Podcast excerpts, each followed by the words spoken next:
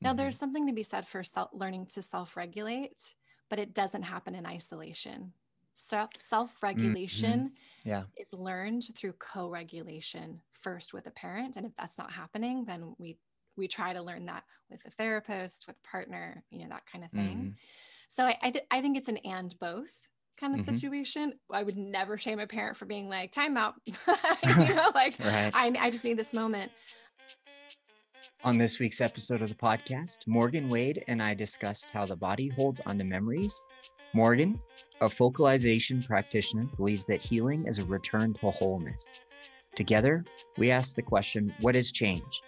And want to remind you that when we change, our relationship dynamics change as well. My biggest takeaway from our conversation today is that whatever is coming up within us is coming up for us. And to me, that means that the only way out is through, through those emotions and experiences that cause the hurt. Our conversation also leads us into a story from my parenting where my daughter Madison told me once, "Dad, don't ever shake a baby." And after I stopped laughing, I realized how good of advice that really is. Morgan and I got the opportunity to uh, share and discuss how attachments with our caregivers form in childhood to inform our adult relationships. And we close out the episode with some scenarios where a parent can create a safe space for their child to form a secure attachment. If her message resonates with you today, please connect with Morgan on Instagram at hellohealing underscore or through her podcast that she co-hosts at dead hearts dot club on Instagram. Without further delay, let's get into today's episode with Morgan Wade. Hi, Morgan. Hi, how are you, Dave? Wonderful. Thank you so very much. Thanks for joining me. No problem. I'm happy to be here. Let's just jump right into it. What do you say? Let's do it. Yeah. Uh, tell me about yourself first, and then I have just one burning question in my mind. Oh, okay. Well, I would consider myself a somatic healing practitioner, which essentially just means I work with the body. So anytime somebody is considering jumping into uh, uh, healing work, I would be one of those people that you might come to, but I work with the body. I work with the body's wisdom. I work with the body's messages. I work with unpacking and untangling all of the, I like to call them trauma knots that kind of get in the way of our authentic expression and our sense of belonging and safety. And um, ultimately, I think my work figures heavily around uh, emotional, physical intimacy, and I work largely with women. Awesome. That was really succinct. So appreciate that introduction. Now, now that you mentioned that, those trauma knots, okay, I had a burning question in my mind, and then all of a sudden I have another question in my okay. mind. So I know that you love Love and Awakening as a relationship book, and you're talking about trauma knots. Have you read The Body Keeps the Score? Oh, yeah.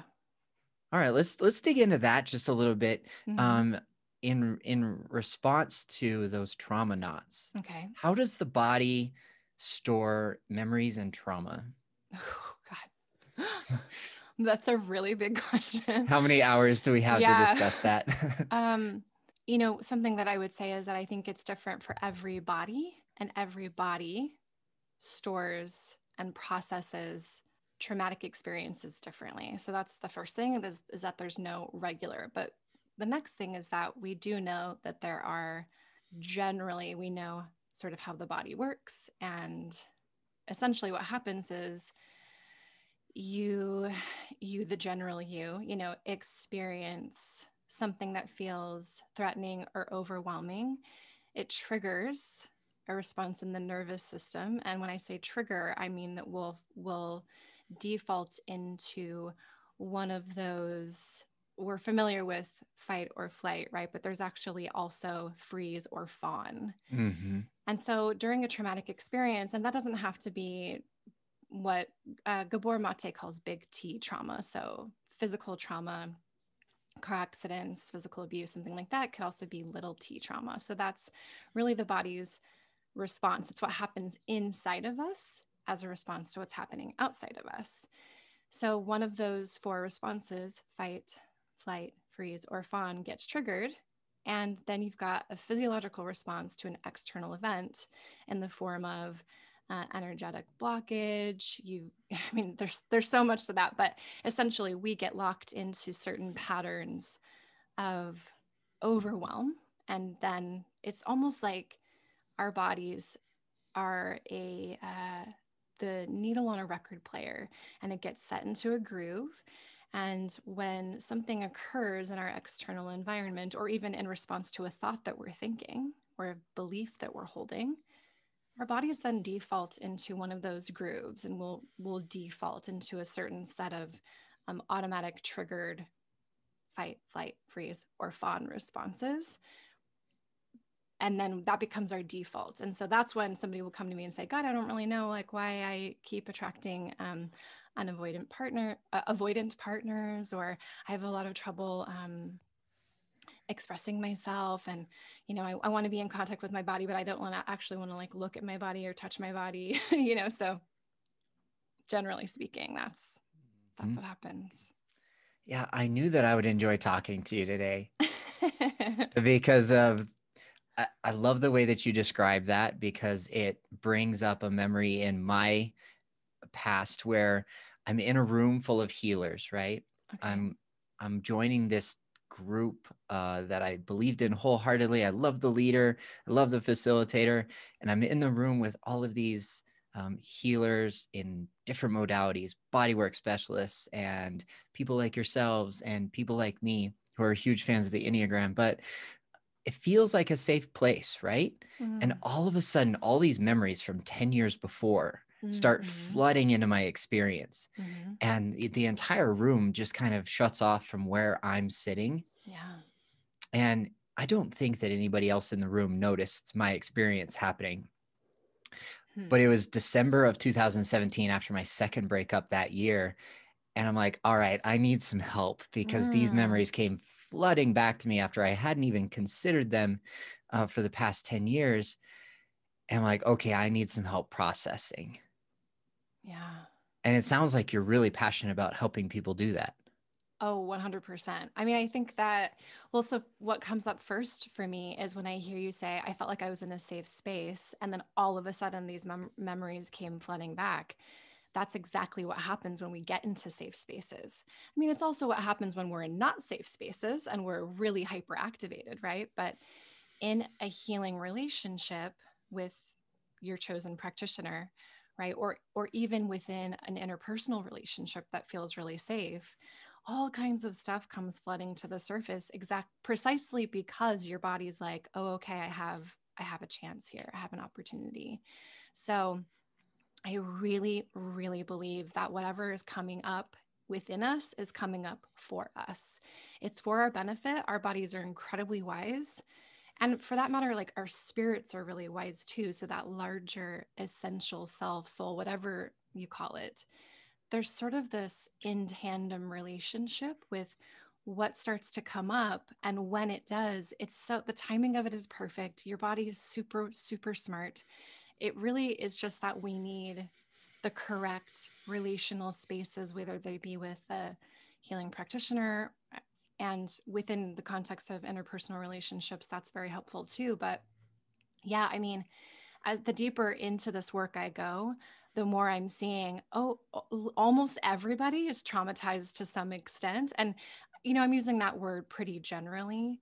Um, traumatized, but really what that means is that I, I don't think I've ever met a human being aside from, like, I, I saw the Dalai Lama speak when I was in my twenties, I'm like, maybe him, but I've never, I've never experienced another human who is in some way not fundamentally disconnected from the truth of who they are. And it's a gradient, you know, it's not, it's not an exact science, but we all have blockages, and there's absolutely nothing wrong with that. We've been really trained and domesticated away from the experience of emotion as a fluid reality and that being okay. And then we get really hard on ourselves. You know, there's, I call them psychic knives. They kind of turn back on us whenever a strong feeling emerges.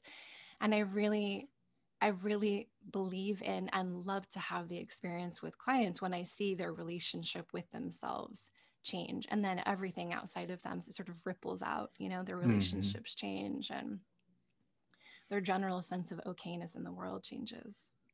Yeah, I totally, I totally believe in that wholeheartedly. Uh, the timing of everything, you're absolutely correct that like the only way out is through. And the timing of that experience that I shared was perfect timing for me because uh, within a month or two after that, I sought out counseling. Mm-hmm. Um, I started to um, pursue the growth that I had felt in those moments of like, this is a need for me now. Yeah, yeah. Um, it's almost like I'm no longer going to tolerate those repeated patterns in my life. Mm, mm-hmm. And I have no idea how to take care of that myself any yeah. longer yeah. through through numbing or through negative coping skills or any other strategy that I was trying to use to quiet yeah. those internal voices. Right. And let's talk about those psychic knives that were just like completely a hundred at a time, you know, yeah, yeah. that were that were just trying to catch my attention. Mm-hmm. Speaking of interpersonal relationships, how do we create a safe space where our partner can feel seen and heard? That's a monster question. Yeah. I know. Like, but I mean, it's a really valid, it's a really valid one. And, you know, uh, how do we create a safe space where our partner can feel seen and heard? You know, I think that to answer that question, If if we're really honest, okay, so we might have a really strong desire to provide that for our partners. And that's beautiful. That's, I mean, I really think that that's a huge part of what it means to be in sacred relationship with one another, regardless of the context of the relationship, right? We want to provide a space where specifically our partners can show up and be witnessed and celebrated for whatever they're bringing, you know? There's a, there's a few layers to that though, right? Because we're often, we as humans are often so displaced from our own inner experience that when something comes up in us and there's another person in the room, we're like, oh, it's your fault. You're doing, you're bringing this up, right?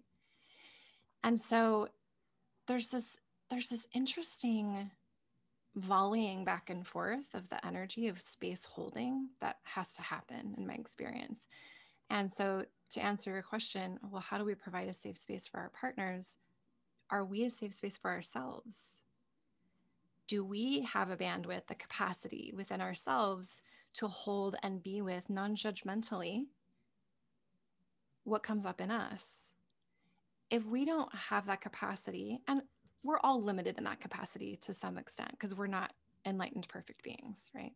Mm-hmm. But if we don't have that capacity within ourselves to, to witness, to watch, to hold, to have compassion for, and to really know how to be energetically, emotionally, compassionately present for ourselves, when something comes up in our partner, we're only going to have as much bandwidth for them as we have for ourselves. So the work really is within our own experience of, and because I work with the body, it's like our embodied experience of what does it feel like for me when something comes up for me? And not so much, why am I feeling this way? But how does it feel to feel how I'm feeling? And do I have a bandwidth, the capacity to hold myself? Because what I notice happens is that when we have that capacity within ourselves, something can show up in our partners and we know uh, this is, they're being triggered, you know, there's something really strong, or they're having a really strong reaction. There might even be some blame involved. When we've done enough of our own work, we know we can actually kind of just sit back, hold unconditional loving presence for it, and it will naturally untangle. But if we're so wrapped up in our own triggery shit, that's going to happen in our partner. And we're not going to be able to hold space for it because it, all it's doing is triggering our unwitnessed, unhealed, unheld stuff. You know what I mean? Mm-hmm. I do. I, I know, I know exactly what you mean. I can like replay five or six, you know, moments in my life where I'm like, only five that, or six. Let's just say that I haven't let go yet. Uh-huh, uh-huh. Right. Yeah. Um, so what I hear you saying is that it starts with us first. And when we change, our dy- our relationship dynamic changes as well. I would say, yeah. I mean, Here's the thing though, and if, and if you'll just allow me this, I'd like to kind of unpack these ideas. When we say change, like we, we have to kind of ask what that means, right? Change for who, toward what, what are, what are our desires? What are our intentions for our own healing? I don't know that I would call it change. I would say heal. When we are spacious, when we're a spacious being, we can show mm-hmm. the spacious for our partners. Mm-hmm. So yeah, okay. So the amount of space mm-hmm. that I have for myself, when anybody shows up in front of me, I'm going to have only that much space for them. Right. It's not an exact uh, science, but it, it basically works like that, you know? I hear what you're saying for sure. And I was chatting with my new counselor yesterday, and as I'm getting to know him, as he's getting to know me, he's like, Dave, self-acceptance and self-improvement are not mutually exclusive. They're actually apart and the same. You can be one and the other at the same time. So uh, yeah, one hundred percent. I heard you say the word heal. And in, um, okay, in my unprocessed shit over here, I'm like, okay, do I need to heal? Am I broken? And I don't want people mm. to go to that, that place that I went uh-huh. to in that moment as well. And we intuitively might not know how to describe what our body is feeling, like you were talking about earlier, mm-hmm. or be able to tune into what our body is feeling, not in an intuitive way, but in a presence kind of a way. Mm-hmm. And we know that we need something in our world. And that's why I use the word change. Is like, what do I need mm-hmm. to make different in my experience? And that word heal yeah. is with the help of others, right? Um, through relationship, through, I mean, it can be, it's not mm-hmm. healing. Healing is not, yeah, that's interesting. Mm-hmm. So what I'm hearing, and you mm-hmm. can totally stop me if you don't want to go here, but no, let's do it. Is that there's a, there's an association with the word heal as implying brokenness. Mm-hmm. Yeah, I think that's what I was uh, trying to unpack in the moment. Yeah. And I get I get caught up all the time in recording podcasts of like, sure. uh, there's some more there's some more stuff to take totally. a, a peek well, at, you're right? Human, right? Yeah. It's just, yeah. Yeah.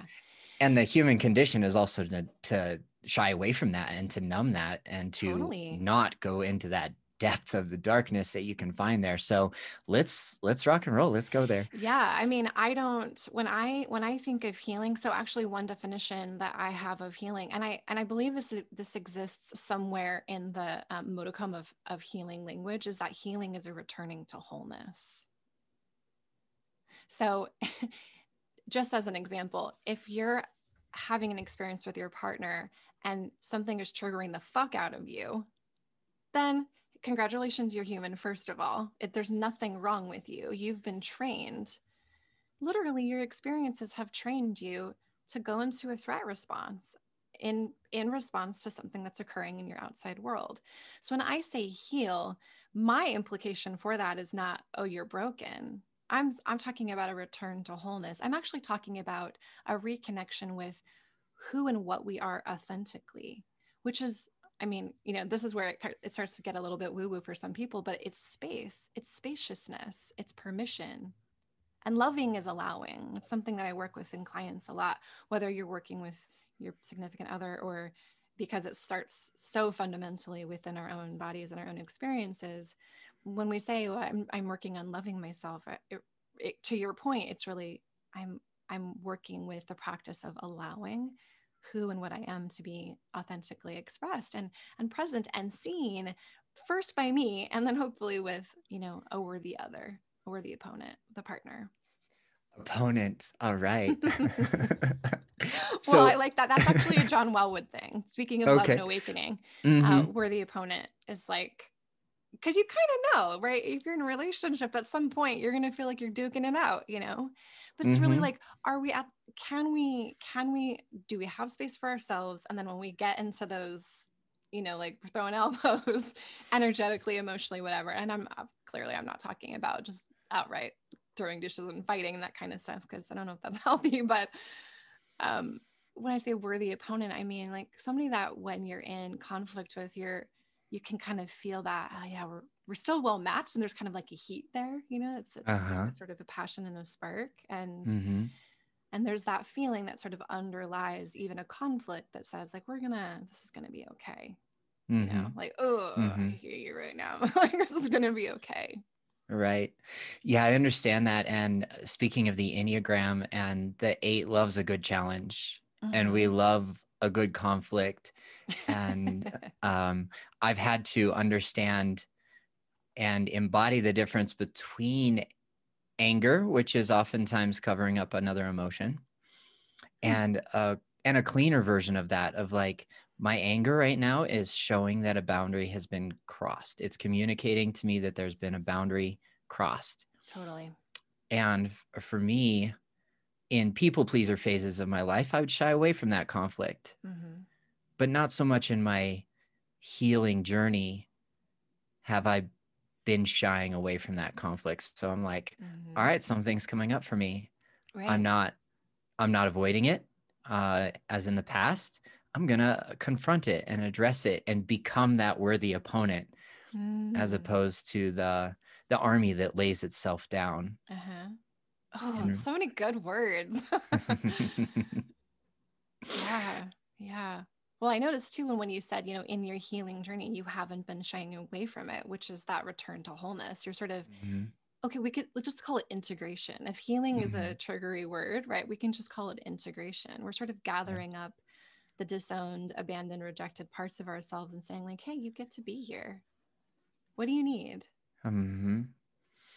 Yeah. Return to wholeness. And through, through a lot of N L P work that I did with my practitioner, Thomas, it was so much fun to work on parts integration, mm-hmm. the returning those parts that had been severed from the whole.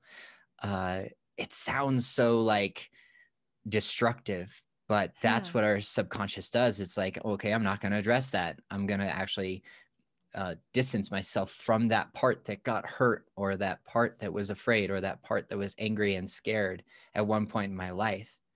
And reintegrating, which is a great Enneagram word too, mm. integration, mm. Uh, reintegrating those parts back into my life helped me return towards wholeness. Mm-hmm. That's beautiful. It has been beautiful, and also uh, scary and rough yeah, and really bumpy. Hard.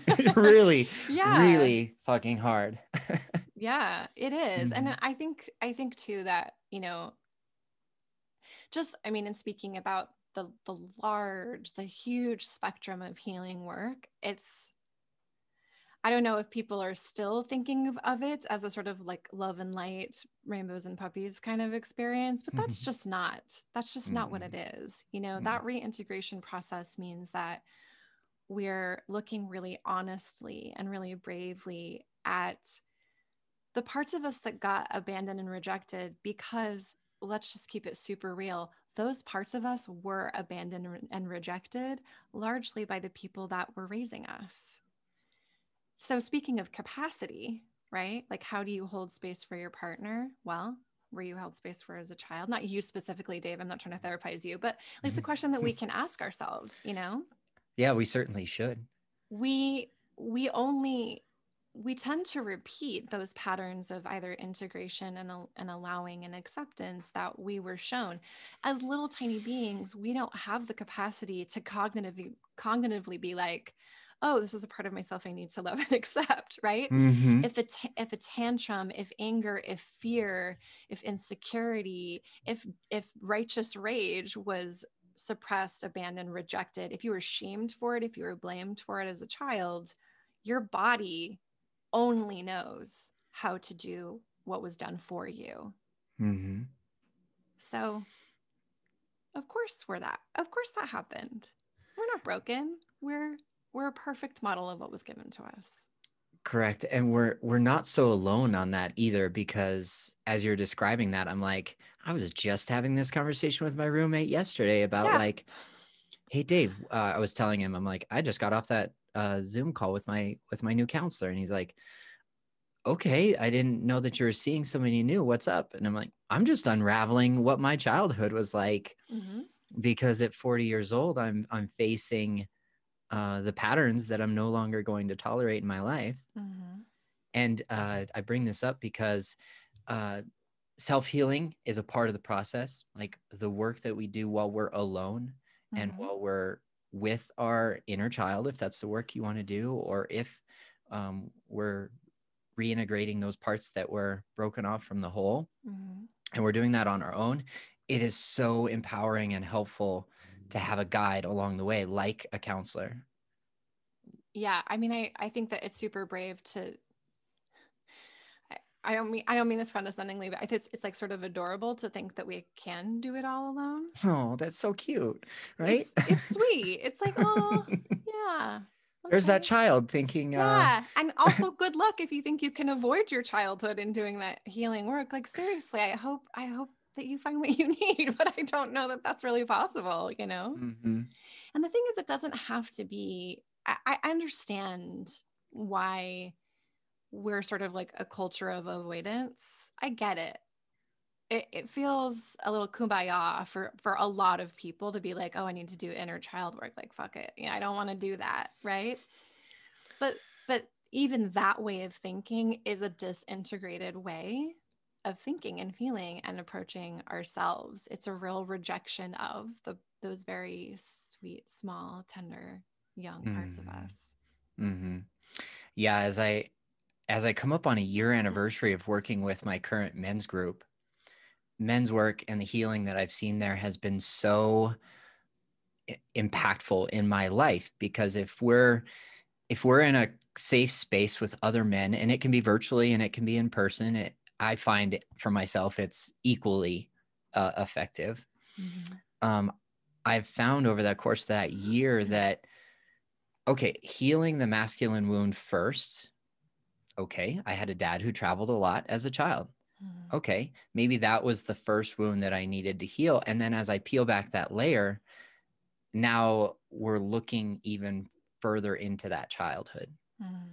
And Uh, yes, we can start with the surface of like, I just need to build better relationships with men. And that's a great place to start. It right? is. It, it truly is. Yeah. Yeah. Yeah. And then we go even late, even, even deeper into that layer. And the, and the men are asking these questions that are like, oh, now I'm going to go into my inner child work, which I never set out to do. Mm-hmm. But I'm open to it because I, I feel a need there mm-hmm. that maybe I never felt like that need was being met as a child of like, hey, I have a voice too. Right. Hey, I have opinions and I have, I have needs and I have hurt mm-hmm. that I want to explain. And what brought this up for me today is when you said tantrum. Mm-hmm. Well, children don't know how to verbalize and express in the language of an adult. And so when they're feeling the frustration and the anger that is a valid emotion as a child, one hundred percent. They're going to throw a tantrum instead of right. just, I need a five hundred word essay on what you're feeling right now. Right. Well, and Dave, like, I love, I love that you're using that example actually, because it, it figures really heavily into working with the body body when doing trauma resolution or healing. And look, once again, I'm using trauma as a really broad word. It's just like, what's got you fucked up? Like, it doesn't really matter. Right. But I love that example because, you know, the over intellectualization of feeling is a survival strategy. It is a coping skill. What you're seeing in a child who's tantruming is emotion being moved without judgment, without self-consciousness. They're not worried about processing it correctly. You know, of course, the parent is there to say, hey, don't, don't hit, don't throw things. We don't do that. We're going to honor each other's bodies, hopefully. Uh, mm-hmm. I know not all of us had that experience, but what you're seeing is the pure expression and the movement of the energy of emotion in a child. It starts to become really twisted and toxic when it's been compacted and compounded and the adult is forty-five years old and has never had permission to tantrum. Mm-hmm. I work with grown women where I'm like, go punch a fucking pillow, go, yeah. you know, like it's, it's really actually important that we learn how in my language and in the, in the work that I do around embodying this kind of healing is that we, you know, I'll, I'll be with working with a client and, and, and she's talking and she's talking and she's talking. And I'm like, stop, mm-hmm. stop talking. What, mm-hmm. without judgment, what would your body do right now? And, and the woman will be like, I want to, I want to like kick something. I want to like scream or punch. And then we have to go into, well, it's your domestication. It's the, whoa, whoa, I, I don't do that, that you got as a child that tells you like, it's what, it's not okay to move your body. You're not hurting anybody. You're not hurting mm-hmm. anything. We have this incredible and really sad aversion to strong emotion. Like, it's actually really exhausting for our nervous systems to be constantly hyper explaining something and conceptualizing mm-hmm. and intellectualizing it. You tantrum for five minutes, you're going to move way more energy than you would in like six months of therapy, just sitting there talking about it on a couch with your legs crossed and your hands in your lap. Mm-hmm. Yeah, I, lo- I love that. And I'm seeing a lot of new members in our jujitsu gym. One, because it's safer to be in in a place like that, but also it's the beginning of the year and we're seeing a lot of people uh, take charge of their physical well-being and their um, physical health. So I'm seeing a great mixture of men and women in the room, both in jiu-jitsu and the Muay Thai and kickboxing program.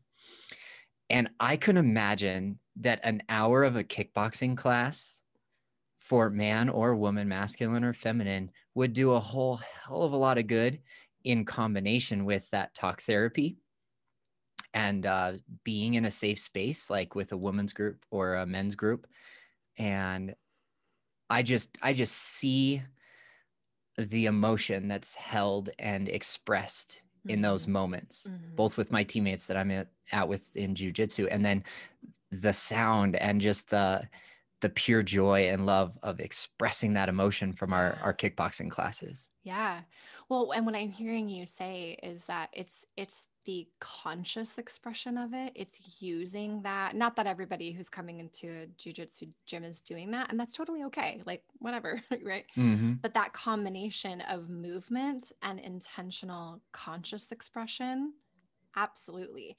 I incorporate movement into my practices and my work with clients in a really, really big way, both in while I'm in session with clients and classes that I teach, and, and then you could call it co- homework or assignments that I give. And what I notice is that, I mean, just speaking to that, you know, there's, it's so common, but there's this desire, well, I really want to move this. I really want to heal this. And I'm like, okay, great. Um, put on some music, um, scream into a pillow, take it. I'll give instructions on how to build a, a safe, you know, P V C pipe baseball bat where you can like knock some shit out. And then somebody will be like, well, I don't want, I don't want to do that. Mm-hmm. I'm like, well, no, like, you know, like if your body is wanting to do it, like it's really, really important that we find these safe ways for our bodies to do what they naturally want to do. And this is what we know about trauma resolution and what we see when, when you go into any kind of trauma training facilitation, what they'll talk about is what happens in the natural world to animals in the wild who are off-gassing traumatic experiences. Their bodies do this stuff naturally. And we are fundamentally, we still have that old brain. We still have the brainstem. We still have the amygdala. At our most core primal level, we are that. It's just that mm-hmm. we've been trained and domesticated out of the natural working, like our nervous system naturally working itself out. So we have to create spaces where we can initiate that for ourselves. I mean, we don't have to, but if if you want to, in my opinion, be really integrated and embodied and embody that healing and that return to wholeness, you can't not involve the body, right? And to do it consciously, mm-hmm. exactly, you're exactly right. It's it's incredibly healing, and it moves stuff way faster yeah. than sitting around and talking about it. Yeah, once a week, maybe every other every other week, you know, with uh with as busy as our network of counselors and therapists are recently, thank God. Mm-hmm. But um, but I don't wanna I don't wanna necessarily steer too far away from a key point that I'm hearing that I would love to talk about more. And we're facing these challenges as adults, and we have these emotions and feelings and memories coming back to us. I wanna go back to the children throwing a tantrum. Mm-hmm. And our, our, uh, I have an eighteen year old daughter, so I'm going to um, pull from the context of my parenting experience here. Mm-hmm. Mm-hmm. And looking back on my parenting, if my daughter were to have thrown a tantrum, I don't feel as if I was conscious enough to recognize that she really just wanted to be heard in that moment. And right. Right. She just didn't know how to express herself. Right.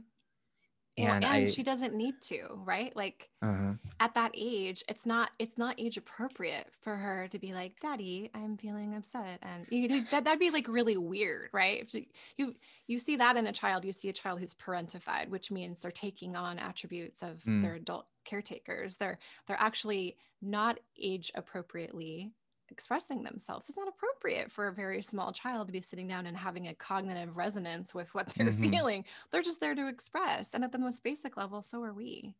Mm-hmm. We learn how to do that in different ways and in more integrated and, you know, and, and get into a conversation about consciousness. I know that's not where we're going necessarily, but yeah, of course you weren't conscious enough for that when, when she was very little, you know? Mm-hmm.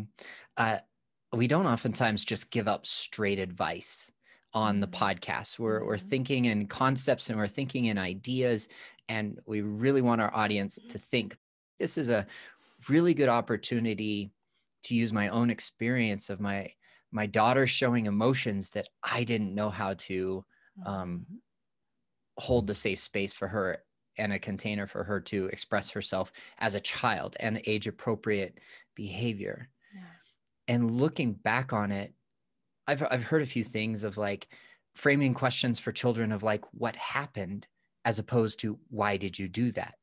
Mm. Because of their inability to express like why? Well, why is a really big concept for a five-year-old.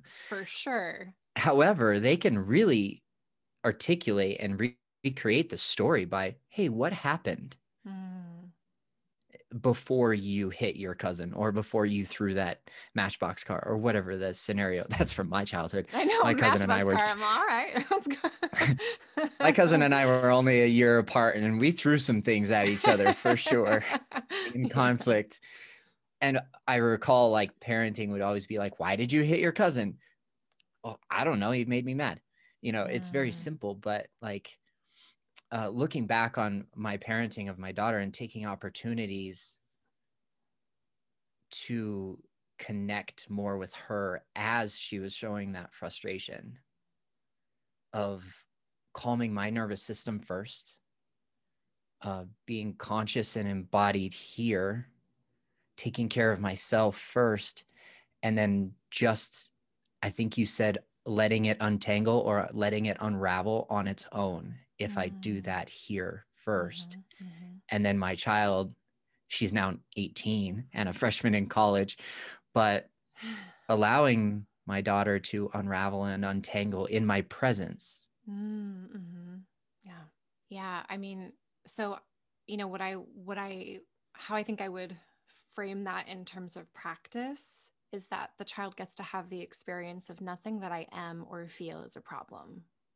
I'm not a problem because I'm frustrated, I'm angry, and I'm having this emotional reaction. It's really, there's this, there's this gorgeous video actually that went pretty viral. viral. I want to say I saw it for the first time about a year ago. And the video is of a father with his very small child. So maybe yes. the, the child's like eighteen months old. Do you know what I'm talking I've about? I've seen this. Yes. He's, he's a body worker actually. Uh-huh. So he, he works somatically, which is, I think is just incredible because it kind of shows that he knew inherently what to do with this child. So the child is throwing this incredible tantrum, so much emotion moving through mm-hmm. this body. And This, the child sometimes wants to be held, is sort of like pushing or pulling away. And then you start to get into attachment stuff and what's happening mm-hmm. in the development of secure attachment. You're like watching it happen. Mm-hmm. This father just stays on the down on the floor with this child. And as much as this child wants to be held, the child's held. If the child wants some distance, he gives her distance. And then eventually over a long period of time, her nervous system calms and she comes in for a hug and she's being mm-hmm. held and rocked. I don't know about you, but I saw that and, and wept, and both for at the time recognizing, oh, wow, I, I didn't, I definitely didn't get that. That's not how mm-hmm. I, you know, felt. And simultaneously watching this father respond to his daughter. I think it's a daughter. Um, her experience of just having a completely innate, instinctual, emotional response to something that was upsetting for her little body. Mm-hmm. And he wasn't trying to talk her out of it. He wasn't trying to fix it. He wasn't trying to distract her with toys or food or T V mm-hmm. or whatever. He was just present. Mm-hmm. I do remember this video. It was, it was shared in our men's group. And I remember it so vividly that I was almost working through my own things of parenting and childhood mm-hmm. in the moment with him. And it brings me back to a really funny story of my daughter. Okay. She's probably two or three, maybe something like that. And she's in the backseat of my Jeep, and I'm I'm looking for a used softball glove for a season coming up with my sister and brother-in-law. And I pull up to a stoplight, talk to a Played Against Sports on the phone, and then hang up the phone. And Madison from the backseat is like, "Hey, Dad." I'm like, "Yes, Maddie, what's up?" She's like, "Don't ever shake a baby." Because that commercial had been on the radio while yeah. I was on the phone. I hang up the phone, and she really wanted me to know that she was listening to this commercial. And I had to give it five minutes of laughter. I missed the full cycle of the light because I was laughing so hard. And this was a moment in my parenting life that I enjoy holding on to so much. Mm. And then I look at uh, this gentleman just basically holding space for his toddler mm-hmm. who cries and cries and cries and cries.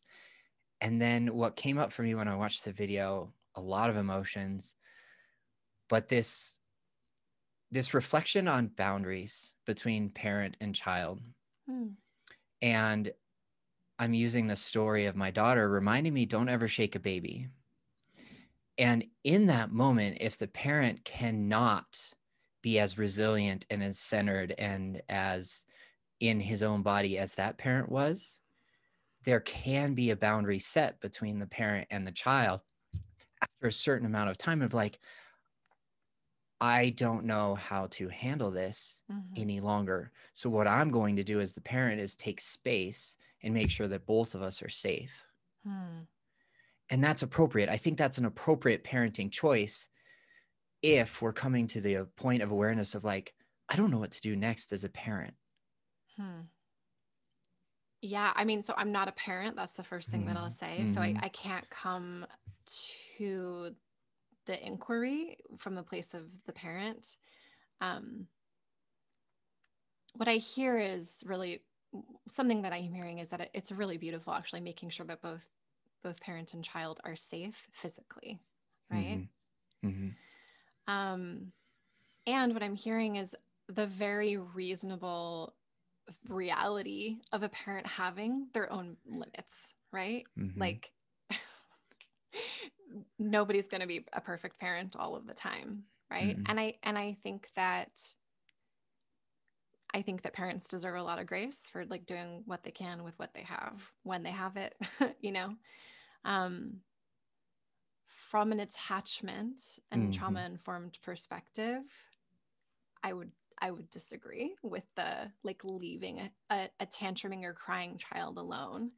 And I really just say that from the perspective of, well, what's happening inside that child when that happens, when say a toddler is having this extreme emotional response and the parents say, I guess in the scenario that you're suggesting, I'm imagining the parent like leaves the room and is just sort of like has left the child to their own experience. What what we know about attachment is mm-hmm. that it actually will interrupt secure attachment.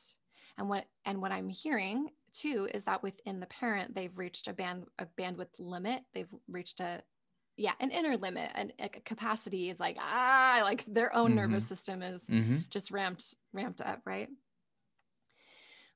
I, and I, and I say this very gently because I'm not, I'm not a parent, but what I also hear is that the parent has decided that their own, like, I can't handle this comes before the fact that they have a child who literally doesn't have any other resource and any, any other support.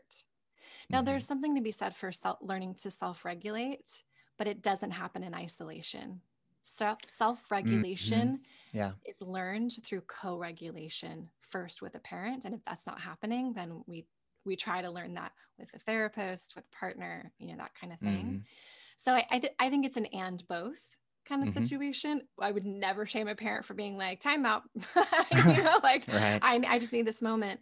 Um, but I think that my, I guess my hope is that parents are learning, or that their desire is to be educated in terms of how their behavior and their capacities are impacting and influencing the next generation. Mm-hmm. For, I mean, really, we're talking about the creation of a compassionate world at the most mm-hmm. macro level, right? Mm-hmm.